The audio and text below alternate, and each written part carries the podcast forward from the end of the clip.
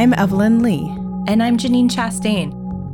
We're collaborating on curated conversations to explore how the industry of architecture is changing. Together, we'll find ways to create new solutions to current challenges while elevating the value of architects. Welcome, Welcome to Practice, Practice Disrupted. Disrupted.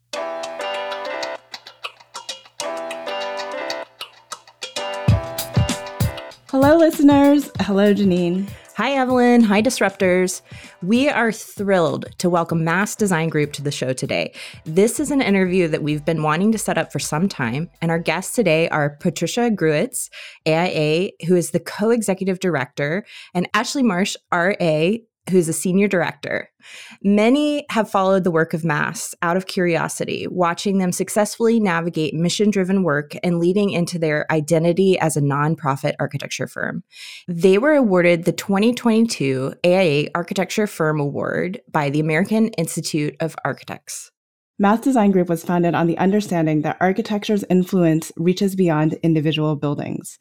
MASS stands for Model of Architecture Serving Society, believes that architecture has a critical role to play in supporting communities to confront history, shape new narratives, collectively heal, and project new possibilities for the future. They're a team of over 150 architects, landscape architects, engineers, builders, furniture designers, makers, writers, filmmakers, and researchers representing 20 countries across the globe. They believe in expanding access to design that is purposeful, healing, and hopeful. In this episode, we want to get into the business operations of Mass.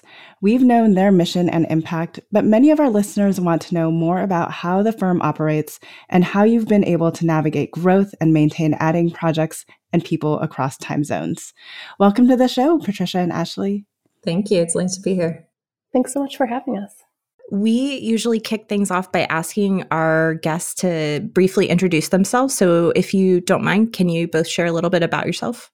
Yeah, thanks, Janine. Um, hi, I'm Ashley Marsh. I'm Senior Director at Mass, and much of my work centers around working with potential new partners in the organization. And I focus on conveying how our belief in architecture's capacity to heal animates everything that we undertake. A lot of my work is focused on ensuring that our ambition to ignite systemic change in the built environment and the tireless work behind it uh, is well resourced and recognized. I'm currently based in San Francisco on unceded Ramaytush Ohlone land. I'm an avid bike packer. I'm a regular volunteer farmer at the largest agricultural site in the city, the Alemany Farm, which gives away all the food that they harvest to the neighbors for free. And I've spent most of my career working closely with organizations at an inflection point of change. And the journey that led, led me to Mass was a pretty wonderful one. And I'm really grateful for having had the opportunity to work alongside Patricia for the last five years. My name is Patricia Gruits. I am an architect, researcher, and I like to say that I'm an optimist. And I believe that design is ultimately an incredible act of optimism. And we work to envision a better world, one that is just and beautiful for all people and our shared planet. And I have worked across the globe supporting nonprofits and community leaders in bringing their bold ideas for the future into reality. As co executive director of MASS, I have the incredible privilege of supporting across our North American design studios. I support the principals, lab leaders, and our staff to navigate how design can be a tool to address critical issues of public memory, disability justice, food systems, Native communities, climate resilience, restorative justice. It's really a privilege and honor to get to do this work. What's always been interesting to me is many people know that Mass is a nonprofit architecture firm, but it's still not a model that people typically, even young architects that are looking to start a new business, have gone out and pursued. So, why do we need a nonprofit architecture firm, and how have you guys been able to make it work in this space? And I know that's like a huge question to ask and start you off with.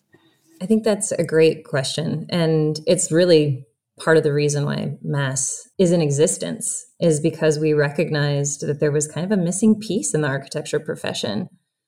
There was a missing piece in how we were serving communities. There was a missing piece in how we were serving organizations. Entire markets weren't being served by architects. It was kind of limited to, you know, the top 1%. And we really felt that there was a need to rethink the structure not just of how we delivered services, but how we structured our practice. And so over the last 15 years, we have really aligned our practice model to one that allows us to leverage different resources, to leverage philanthropy, to leverage um, different mechanisms within the nonprofit space to really expand how architecture can be a service. So I know that when you all launched the business, it was very much about demonstrating that there was a need and that you all could design a solution towards that need. But Mass has gone through such tremendous growth in the last I would say several years, but particularly in the last year. And you've actually shifted your organizational structure from a single executive director to three co executive directors. So, Patricia, tell us about that transition and what it means for the organization. As you mentioned in our intro, MASS stands for Model of Architecture Serving Society. And we were founded not by one person, but by a group of individuals who are really seeking a better way to practice architecture and to serve others.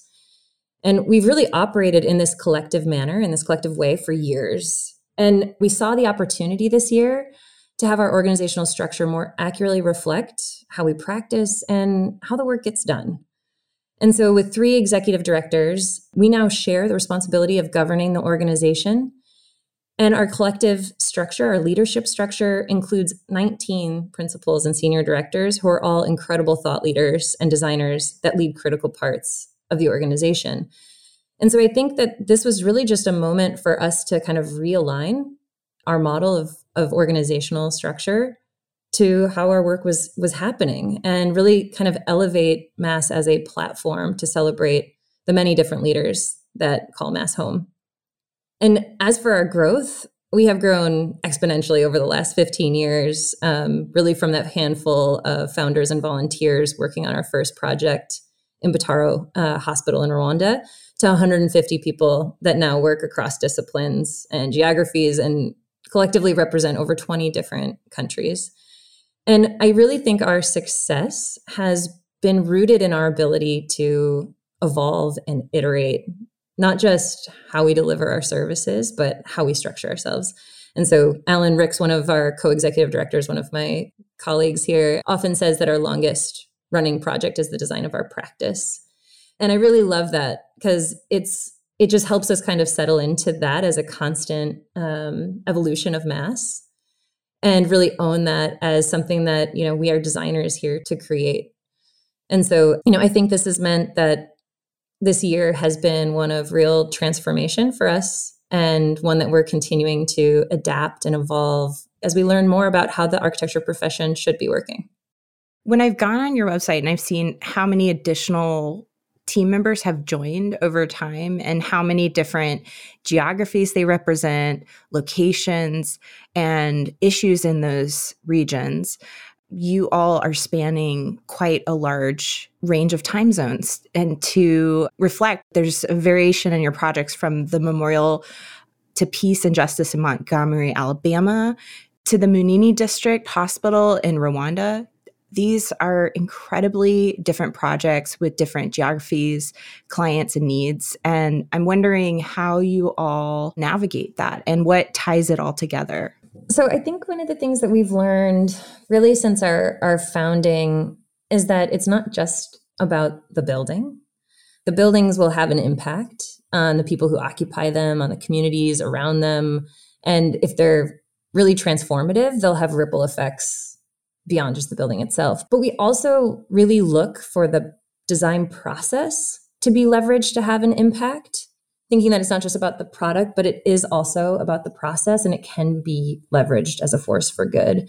And so I think what really ties all of our projects together is this fundamental pursuit of creating a design process that is equally as impactful and beautiful as the final project that results in a building and a space. And so some of those tenants that we bring to the process are really about trying to create a more accessible architecture and development process. Many of the partners and communities we work with will only build one project in their lifetimes. they may be woefully underprepared for what it's going to take. And you know, we can also all reflect as architects just about how confusing and convoluted and honestly chaotic the architecture kind of process is and like all the jargon we use and how kind of complicated we make it for people to be able to understand how to navigate it. And so fundamentally, our process is first and foremost about trying to make it really transparent and accessible and really demystifying the architectural process for those that we're working with. And we also try to tailor the process to our partners' values. A lot of our partners are leading incredible work in the communities they serve. And so to have a kind of top down architectural process that they have to fit into isn't going to yield the results and have the impact that they want to have. And so we look for ways in which we can adapt the architectural process to them. Fundamentally, every project we have has a mission.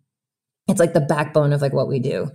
And we identify those unique goals and the impacts that our partners want to have through the built environment. And we call that the project purpose. And it's really this like amazing thing that once you have that clarity of purpose of what you're trying to do, it builds consensus on the team. It's building consensus with, you know, the partner, with the community, and people start to rally around this idea. And they're also able to then participate in creating the design solution because we're all trying to solve the same problem and we're all trying to aim for the same purpose. And so it's a really lovely tool that we use across our projects that helps us really identify the specific need, the specific goal, and make the design decisions to leverage that impact. You also asked about our nonprofit structure earlier, and I think there's a tie here as well in that our nonprofit structure allows us to bring together some really unique coalitions, and we can see collaborators in our work who are, you know, elsewhere peripheral where we're actually acting as like co-creators in lieu of authors and we're making these collaborators in our work now integral to impact.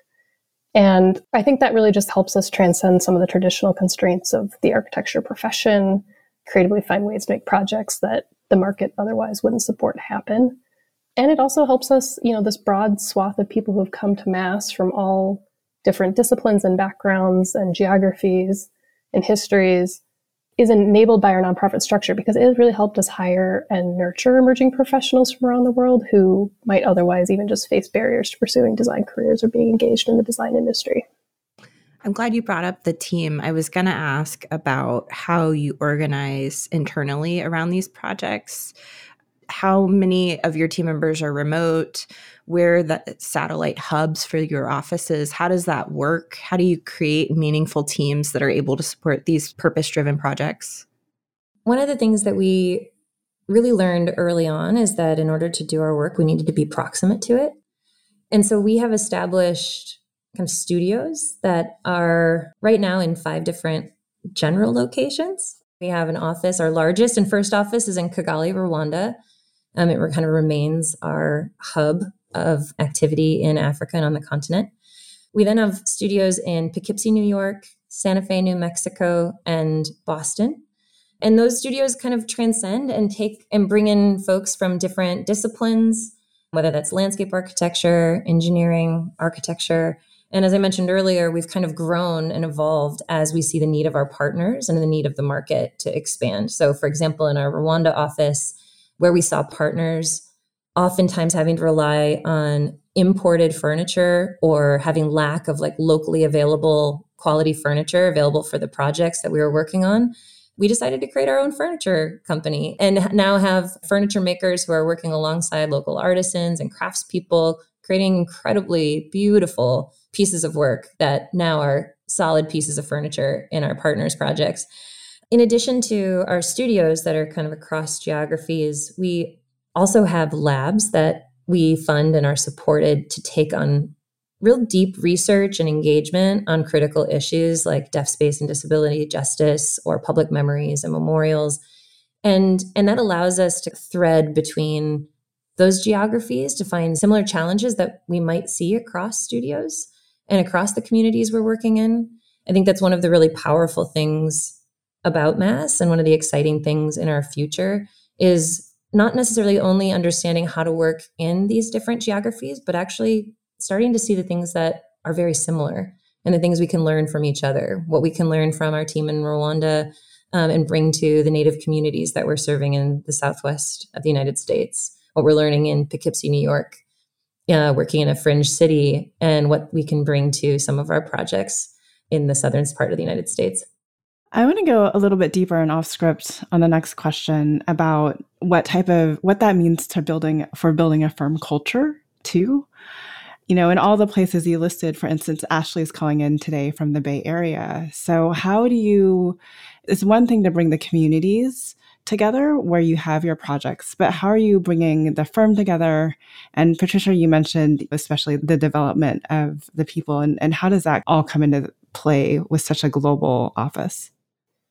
I think this is actually one of the places where some of our philanthropic partners play a really unique role. A lot of their support for our work doesn't go like maybe perhaps directly to uh, the design of a built project. Instead, goes to things that we're doing internally within the organization to help us enhance a thriving culture and also to help us perhaps like navigate the realities of how complex doing this work can be and how much care for one another needs to be brought into the work and how much bravery and humility and the support that we all have to provide for one another as we do this very like different type of work that has different types of challenges and different types of communities and their lived experiences infiltrating the ways that we're experiencing the design process every day. So that has been, I think, a really powerful thing for us. Even some of the things that Patricia mentioned earlier, like we set a mission statement for our project. We learned that from one of our first funders who really challenged us to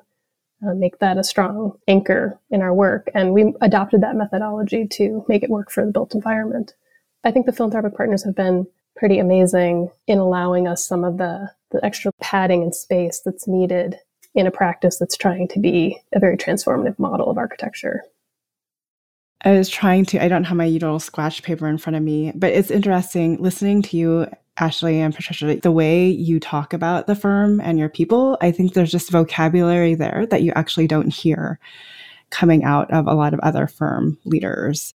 Kind of brave, literally the seven words that you just rattled off, but um, brave, humility.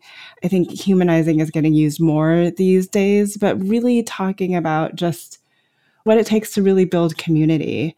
And I think so many architecture firms, the ones with good leaders really strive to build community, but they don't necessarily even use the same language that the two of you are using and bringing to this conversation. It's interesting to hear you say that because I think one of the things that we've initiated in the last year was really an intentional kind of creation of what we call our collective commitments, which are really like a set of of statements and values that we all hold ourselves accountable to and hold each other accountable to, which is following a lot of what I think Ashley just mentioned around both how we do our work, how we serve our partners, and how we serve each other. And I think it's an important moment or was an important moment for for us just to reflect on that having grown as fast as we have and having kind of weathered 15 years and also being in a place where you know we're constantly inspired by the partners that we get to work with and the communities we get to work in. And so we need to have those spaces where we are intentionally taking care of ourselves and taking care of each other in order to continue this as not just you know a gap year of service work or as a summer project but really as lifelong careers that we're hoping to create for our team and for those that want to join us in thinking differently about where there's value in the architecture profession.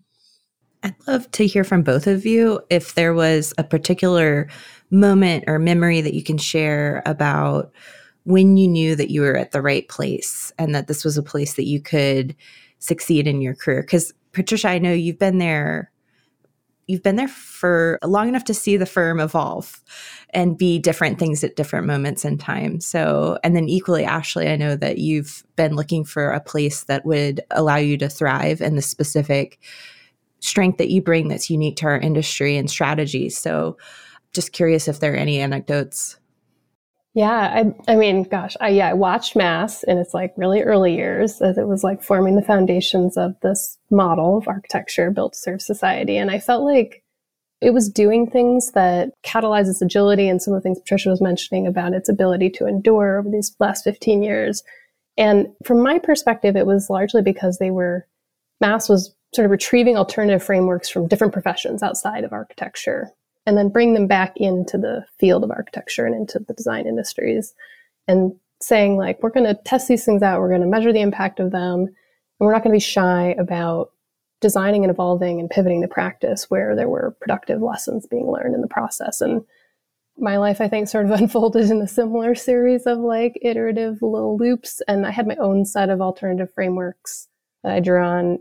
You know, you could name like Antoinette Carroll's work with Creative Reaction Lab, reading Michael Porter's now ancient article on creating shared value, you know, meeting John Powell, following his work with the Othering and Belonging Institute, teaching at the Stanford D School. These were all things just like that were outside of the realm of designing a building and detailing drawings.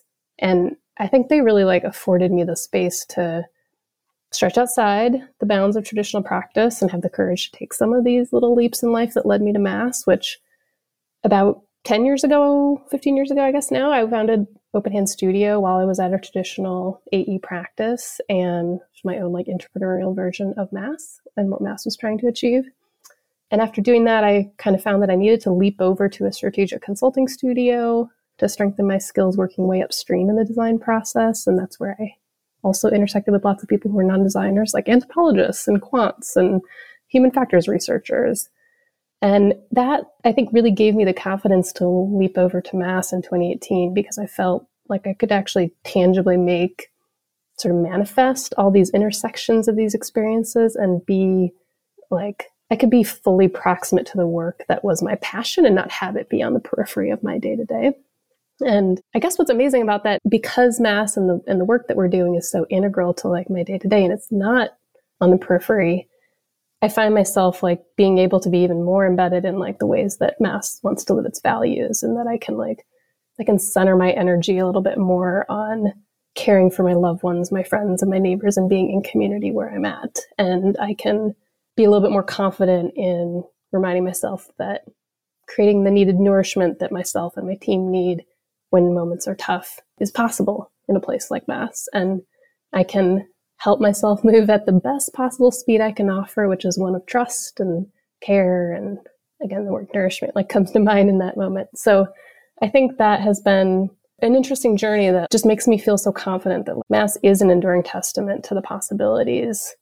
Yeah, I similar to Ashley, I worked outside of Mass for a number of years in a more traditional practice and found my way actually through to social impact design through product design. So I was actually working on a small nonprofit project called Portable Light, which was co-creating solar lanterns in Brazil and Mexico with indigenous and native communities. And that project was was wonderful and was kind of this foray into understanding how design could be leveraged for social good. And at the time back in 2008, 2010, there weren't a lot of models of how that was being done at scale in architecture. And so I found myself really questioning how what I was learning and, and practicing at the kind of tangible product scale could relate and scale up. And when I lifted my head out of my desk and looked down the road, there was Mass Design Group. and and they were actively testing and questioning how we could be practicing with a more kind of human-centered approach and how we could be thinking more about an impact driven model of architecture.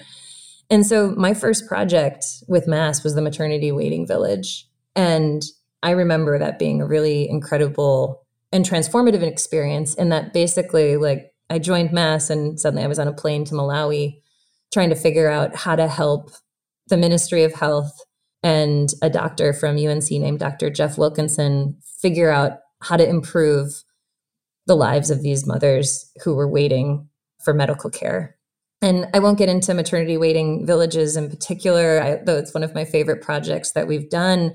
But I think there was this moment where I was on site, again, practicing kind of this idea of what we call immersion, of kind of immersing ourselves in the context of the work, and really got to understand the needs of these mothers that were really being overlooked, both in terms of what they were experiencing on the ground, but also in terms of how they experience care. They were there to receive care from a hospital, but they were completely dependent on their mothers, their aunties, their sisters to take care of them and to be a part of this broader experience of birth and the birthing process. And I knew at that moment that there was an opportunity to design something that could really serve them. But it actually took the bravery and the guts of the Ministry of Health and of the doctor and the Gates Foundation and a lot of other people to take a gamble that design mattered. And a lot of people who hadn't seen architecture do much for anyone before. And so it was this incredible moment being able to communicate the needs of these women in a way that shifted not just what was built on one project, but really shifted the attitudes and mindsets of our project partners and the policymakers who are going to impact the lives of many more women. And it was that aim, I think, of of mass and of the model that we were creating and building to not just focus on the direct in, impact and outcomes of one project, but to think about what was possible if we thought about systems change and how we could really start to create those ripple effects beyond the building. And for me, that was what really hooked me at Mass. It's when I kind of knew that I was in the right place. And I would say it's what continues to inspire me and connect me to the work is this opportunity, whether I'm working on a project or whether I'm working now in this moment of a co-executive director model is is that we are in pursuit of creating systems change. We're not we're not after small impact. We're after big impact. And and I think we're really set up as an organization to model that kind of curiosity and humility that might actually allow us to create something new and great. I have kind of a funny question for you too after hearing about your career growth and projections and the opportunity that you see at Mass now that you are where you are in your careers. What does the employee experience look like right now if I were a new grad joining Mass? What is that like? And what can that person get most excited about in engaging with your studios? I think this is a really fascinating question because I am learning so much from our staff about what their perceptions are of mass. I think so many of us that, like Ashley and myself, that have been a part of the organization for a while or have worked in other more traditional practices can see a little bit what or more transparently what is different or maybe we're a part of shaping it and when it was more of a, a startup and i think there is this perception of mass now because of our size and our tenure that we've got it figured out. And I think that is actually one of the biggest misconceptions. And again, the reason for our success is our constant iteration and evolution. And so this perception that that we have it all figured out sometimes is a shock for folks. And I think can be kind of misleading as to what it takes to actually try to do something different. And very much, very much we are still a startup, still figuring it out and building the systems to actually make a different model possible. And so for some people, I think depending on what your expectation is, you know, you're brought in to a number of the different studios. And I think we do offer folks an incredible opportunity to work with partners, to connect to the impactful work. We also, for a number of years, had a fellowship program where we intentionally sought out young architects who were coming out of school who wanted an experience practicing in an alternative model. And we realized through that fellowship that actually our entire staff wanted that fellowship experience.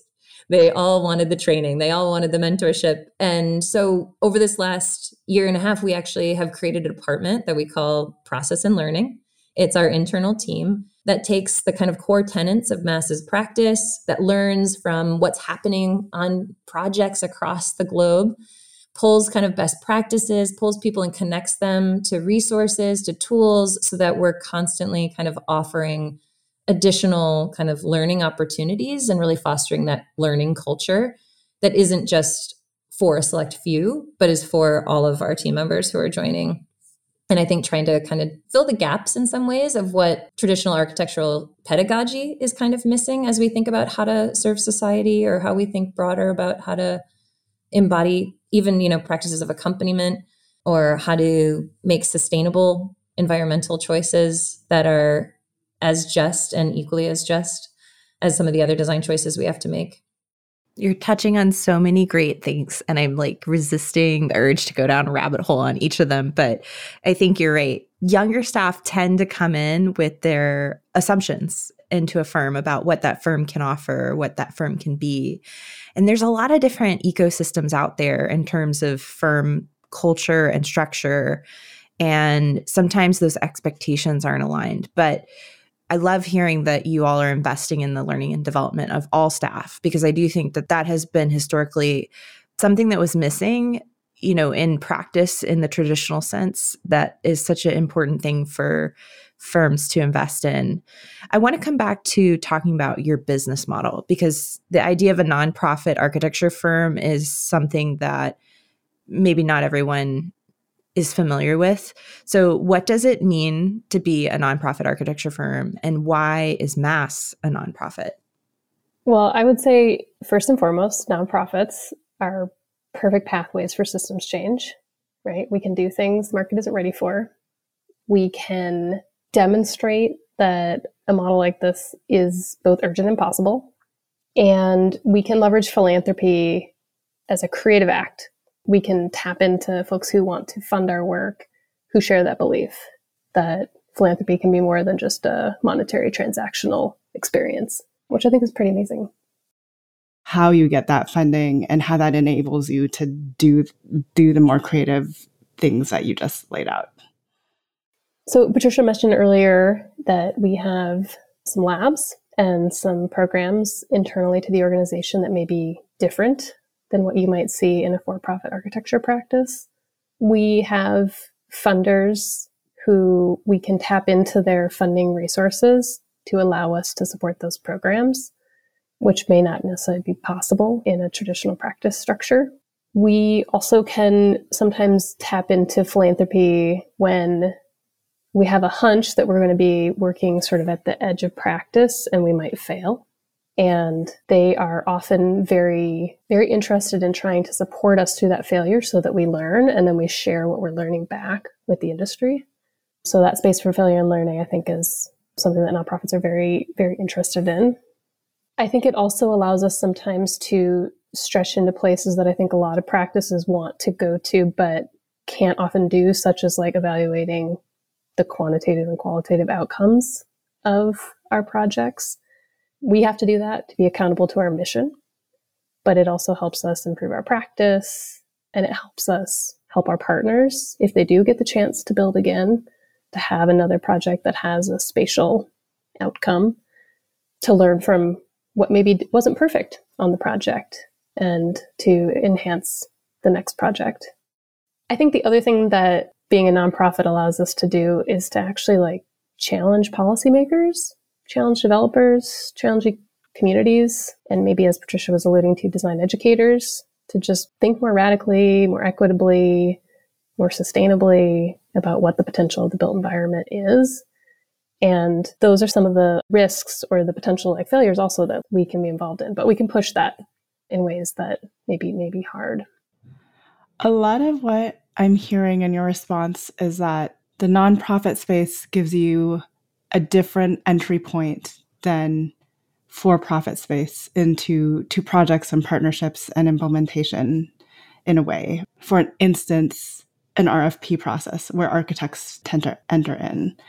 My next big question then is, and Patricia, you alluded to this, a lot of these philanthropies haven't, haven't worked with design and architects before. So, how do you even begin forming those partnerships? And how did you do it in the beginning, especially when Mass wasn't known for the work that they were doing now?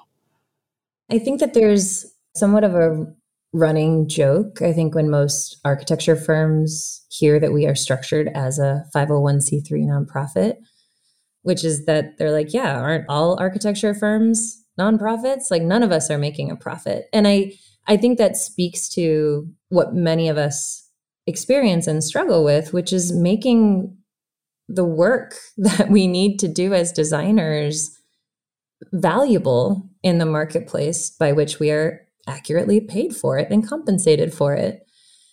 And so being structured as a nonprofit ourselves allows us to access funders, individual donors, foundations. That flexibility allows us to then go deeper and to do more than what a typical architecture practice can do. We still work and have fee for service work That is still like a backbone of what we do. We are not trying to undercut the architectural market or the architecture practice. We're trying to expand the tent. We're trying to show that there is real value in architects being involved upfront and beyond opening day with partners to make sure that these projects are designed, built, and occupied in a way that has meaningful impact. The interesting thing about foundations is that there actually is quite a few foundations who historically have given and continue to give in the built environment. Oftentimes, they are looking for shovel ready projects because there is kind of a misconception, but maybe also a right conception that buildings are complicated and sometimes they go over budget and they seem to be risky investments for funders and even riskier investments for nonprofit organizations who don't really know how to navigate the building process. There's volatile construction costs. Everything seems to cost more. There's ad services. There's unknown conditions. We all know that there's like huge volatility in actually being able to accurately scope and cost and estimate what a project is going to take. I think for foundations, there has been a swing in the last, let's say, 20 years to understand impact more tangibly, to measure the impact of the work. And oftentimes that means that it's easier to measure programs. It's easier to measure how many people show up to an event. It's easier to measure how many flu shots we were able to deliver, right? So those kinds of investments I think are more straightforward and potentially seemingly more impactful than being able to invest in in a building in bricks and mortar for a nonprofit or for a community. And so some of the work that we are doing is actually tracking the impact, trying to do impact evaluation in a way that proves tangible impact from the built environment, tangible impact on the design decision our team makes, and tangible impact from the way in which we deliver the project, who builds it, where the materials come from, and bring that content to the architecture profession. So, not just Mass benefits from understanding our value, but the whole architectural profession benefits.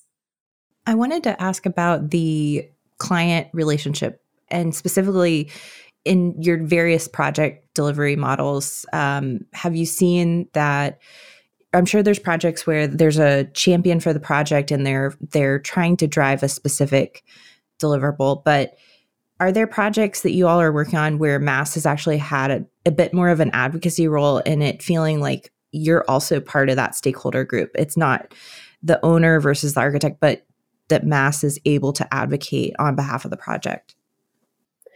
Yeah, we I was actually speaking earlier to our ability to sort of bring together coalitions that are a bit unique and atypical. And specifically in Poughkeepsie, New York, we had a, a building in town that used to be the former youth center that closed. And the community for a long time was looking for a solution to give youth a place to be. And that project is now in design development and would not have come about had we not worked with a huge coalition of individuals and organizations across Poughkeepsie who we had gotten to know because our office is on the ground on Main Street in the city. And we built this coalition. We built the advocacy, outreach work to the local leadership, both the mayor and the county's leadership, to say that these groups of people within Poughkeepsie believe this should happen and we can help make it so. That's great to hear because I, I feel like that's the dream for many architects is seeing a need in their community and wanting to make a difference or be involved in that process. And I, I certainly see in many traditional practices that gets lost due to the relationships that exist between the owner and the architect and various stakeholder groups. So I guess we wanted to shift kind of into that piece on measuring impact and understanding. You said you all are able to do the post occupancy evaluation to inform your uh, evaluation on the overall impact of the mission. How do you know when mass is successful and what is that measured by? I think there's really interesting impact measurements that we're able to take on individual projects, understanding like the environmental impact as well as you know the mission aligned impacts. We also look for educational opportunities. We look for educational opportunities as well as economic opportunities, and we also measure the kind of emotional impact of the work And I think this is one of the things that Mass does really uniquely and and really necessitated us to create our own storytelling and narrative team, which is really the backboned by our film team, which is to really capture the stories of these projects, both the people that work on them and the people who occupy and and kind of own them and, and where they sit. And it those stories are some of the most profound and compelling methods for communicating the power of design and the power of architecture to create systemic change. It's incredible what Ashley or I could say is the impact and how small that is in comparison to actually hearing it directly from the people who are actually experiencing those spaces. I think that, you know, for Mass as an organization, beyond any one project impact, I think the thing that we measure is the influence that we're having on the profession. Being named the AIA Firm of the Year in 2022 is a huge milestone for us to be recognized within our own profession as not being kind of on the edges of the profession or being kind of this kind of nascent practice, but actually to be more seen as a part of the mainstream and to be creating a pathway for practice for others to practice. And I think that for me is like one of our huge metrics of success is to seeing other young architects, young leaders, young thought leaders, and old as well, really getting behind this this methodology and shaping their own practices differently. Maybe not even in masses model, but in their own unique model that is is stretching maybe beyond what we would have thought was possible 15 years ago. I find it really rewarding when you help architects realize that they they can design solutions not only to buildings but to other problems. Like we talked about earlier the business model being a design problem and the creativity in our field. Once you unleash that into any design problem is so powerful patricia talked earlier about how every project that we take on we make a mission statement for it we also, for every single project, create a set of impact metrics by which we will measure whether or not we have achieved that project's mission. So just to get down to like the nuance of it, like there are very distinct impact metrics on a project by project basis that we tend to track that are unique to the particular context, the situation, the people that the project will serve. And I think that's sometimes important for us to recognize. We've tried to think about these bigger, broader impact frameworks that could like transcend all of our projects, but sometimes that when you make it that broad, you lose the richness of the actual stories of the people in the place where the project is created that ultimately are the people who whose impact the impact on them is what we want to be we want to know have you guys ever shared a project's impact report i would i feel like that's something i'd be so interested in seeing we have. Yeah we'd be happy to share one of our most recently completed projects the ellen degeneres campus of the Dian Fossey Gorilla Fund was completed last June, and it's one of our most robust impact tracking reports because we had such a deep relationship with that partner and also took that project from its initial phases of inception through design, did all the engineering, the landscape design, the civil engineering, all the way to actually forming a construction company in Rwanda to build it and so we really, alongside the Fossey Fund, had incredible control over who was employed, where materials came from. And so also we're able to track all of that data as well. And so we'd be happy to happy to share it and link it. It's really a celebration, I think, of of that partnership.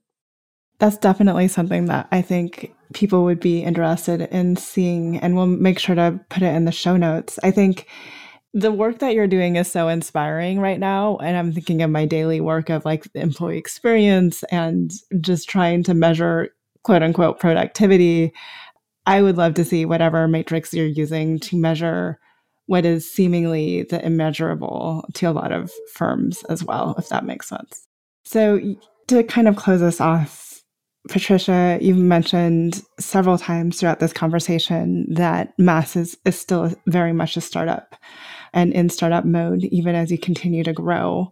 So, what is the greatest challenge right now that is facing Mass, and and what are you working on right now to continue to adapt? And I, I realize you've alluded to several tools throughout this conversation, but to continue to adapt and and change as Mass moves forward.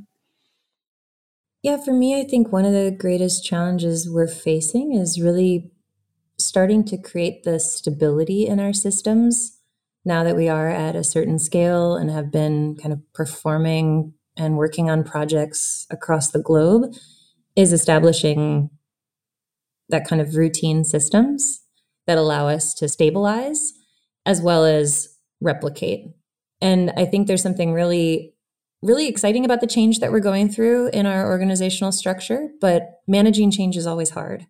And bringing people along in those in the change and and having them feel both really successful and connected to the mission and still able to do their best work is one of the great challenges I think of every firm, but especially at Mass, where I think we add an additional layer of social change that can be for some people, I think, very heavy to have to carry that weight and to carry it for so long. And so building into our team a culture of trust and generosity and humility and self-care is of like incredible importance as we continue to navigate the change that is required to do this work. Evelyn and I talk to a lot of emerging professionals and leaders in this industry who want to see more of what you all are able to achieve through your business model in the industry. And so I want to just kind of close it out by asking you for any words of advice or inspiration or even encouragement back to our industry as they think about how to weave some of these ideas that we've heard today on this episode into their own careers or practices? I think some of the things that we've alluded to have talked about the reality that this work is hard. Progress takes time. And the way that Mass is practicing, it's in a space that's like sometimes really delicately balanced working either in partnership and other times in a productive tension with established professional norms. So it can be really easy, especially when you're coming into a new practice, to think about like, I need to come into that organization with like blazing energy and I want to change everything and everything that our organization is doing is is not right. And that's kind of the initiation mindset. And I would just encourage people to go in with the invitation mindset where you are invited into the ecosystem of that organization or that firm that you're a part of. You're trying to figure out how to like honor that ecosystem. You're trying to figure out where are the moments that you can push and help nudge change forward and be patient and be confident in your ability to make progress over time. I love that. I do think one of the most amazing things about working at Mass is the people that I get to work with and how inspiring each individual is and what they're bringing to the table, not just in their technical skills and their diversity of discipline, but really just the the amazing heart that people are leaving with. And I think for others who are interested in doing this work or reflecting on their own practices, I would look around and make sure that you have people around you who are willing to support you and people that you want to continue to to build relationship with. And i think that goes with you know our internal team as well as our external partners.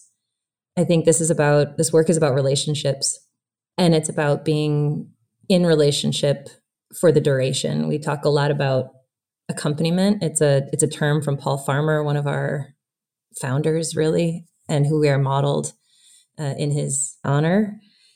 And it's really about accompanying someone through a journey and being on that journey, not when you deem it's complete, but when the person that's being accompanied deems it's complete. And that process of walking that journey, I think, is something that we have been in pursuit of at Mass, really trying to accompany people through their journey, navigating the built space, built environment. And I think finding the people that you want to accompany can be one of the greatest gifts of this profession. And then lastly, just because I, I think I have to say it, I think that in this market, I think that's can be really challenging to work in. I think just not losing hope, hope that architecture can be greater, hope that architecture can really create the kind of change in the world that we want to see to create a really incredible future that we all want to live in and can live in together. Hi, Disruptors. If you like the content from today's show, You can find all of our past episodes over on practiceofarchitecture.com slash podcast. Be a part of the conversation by joining us, our speakers, and others in the community at practiceofarchitecture.com slash community. Our social media handle is Practice of Arch. That's Practice of A-R-C-H. We'd love to hear from you, so feel free to drop us a DM and say hello. Thank you for joining us on Practice Disrupted, a podcast by the Practice of Architecture. Tune in next week for a new conversation on change in the profession.